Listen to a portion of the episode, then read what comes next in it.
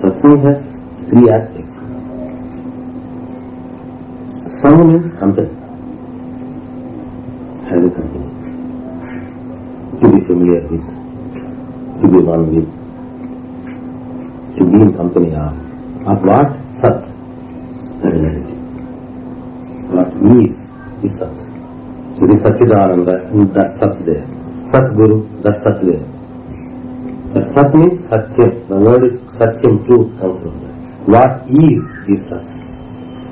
To be in constant company with the truth, what is, whether you call it or Brahman or whatever you call it, that which you don't have, but you are, that is real Sat. That is Satsang. But how you can be, you can catch hold of that, that substance? The way that uh, the scriptures said is, those who have experienced that Sat, the Satpurushas, to be in company with them, to be in their presence is Satsang. But we don't get their company always. Then we are not there, what to do?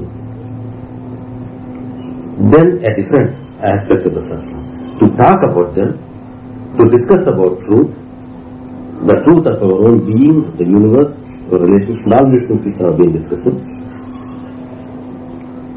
And about them that we have already realized it, that becomes at that level a satsang.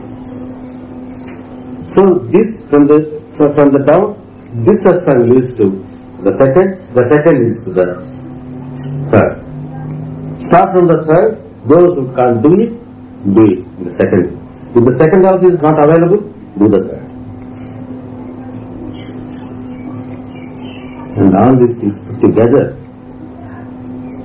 is. The company with the sat is one. That is the real word, the meaning of the word. And because that we don't have a vision, we cannot catch uh, a glimpse of that, what it is. What is the solution for that is, as I told you, to be near the magnet. To be in the company of the saints is another satsang. But it is not always possible for everybody to be in the presence. So what to do?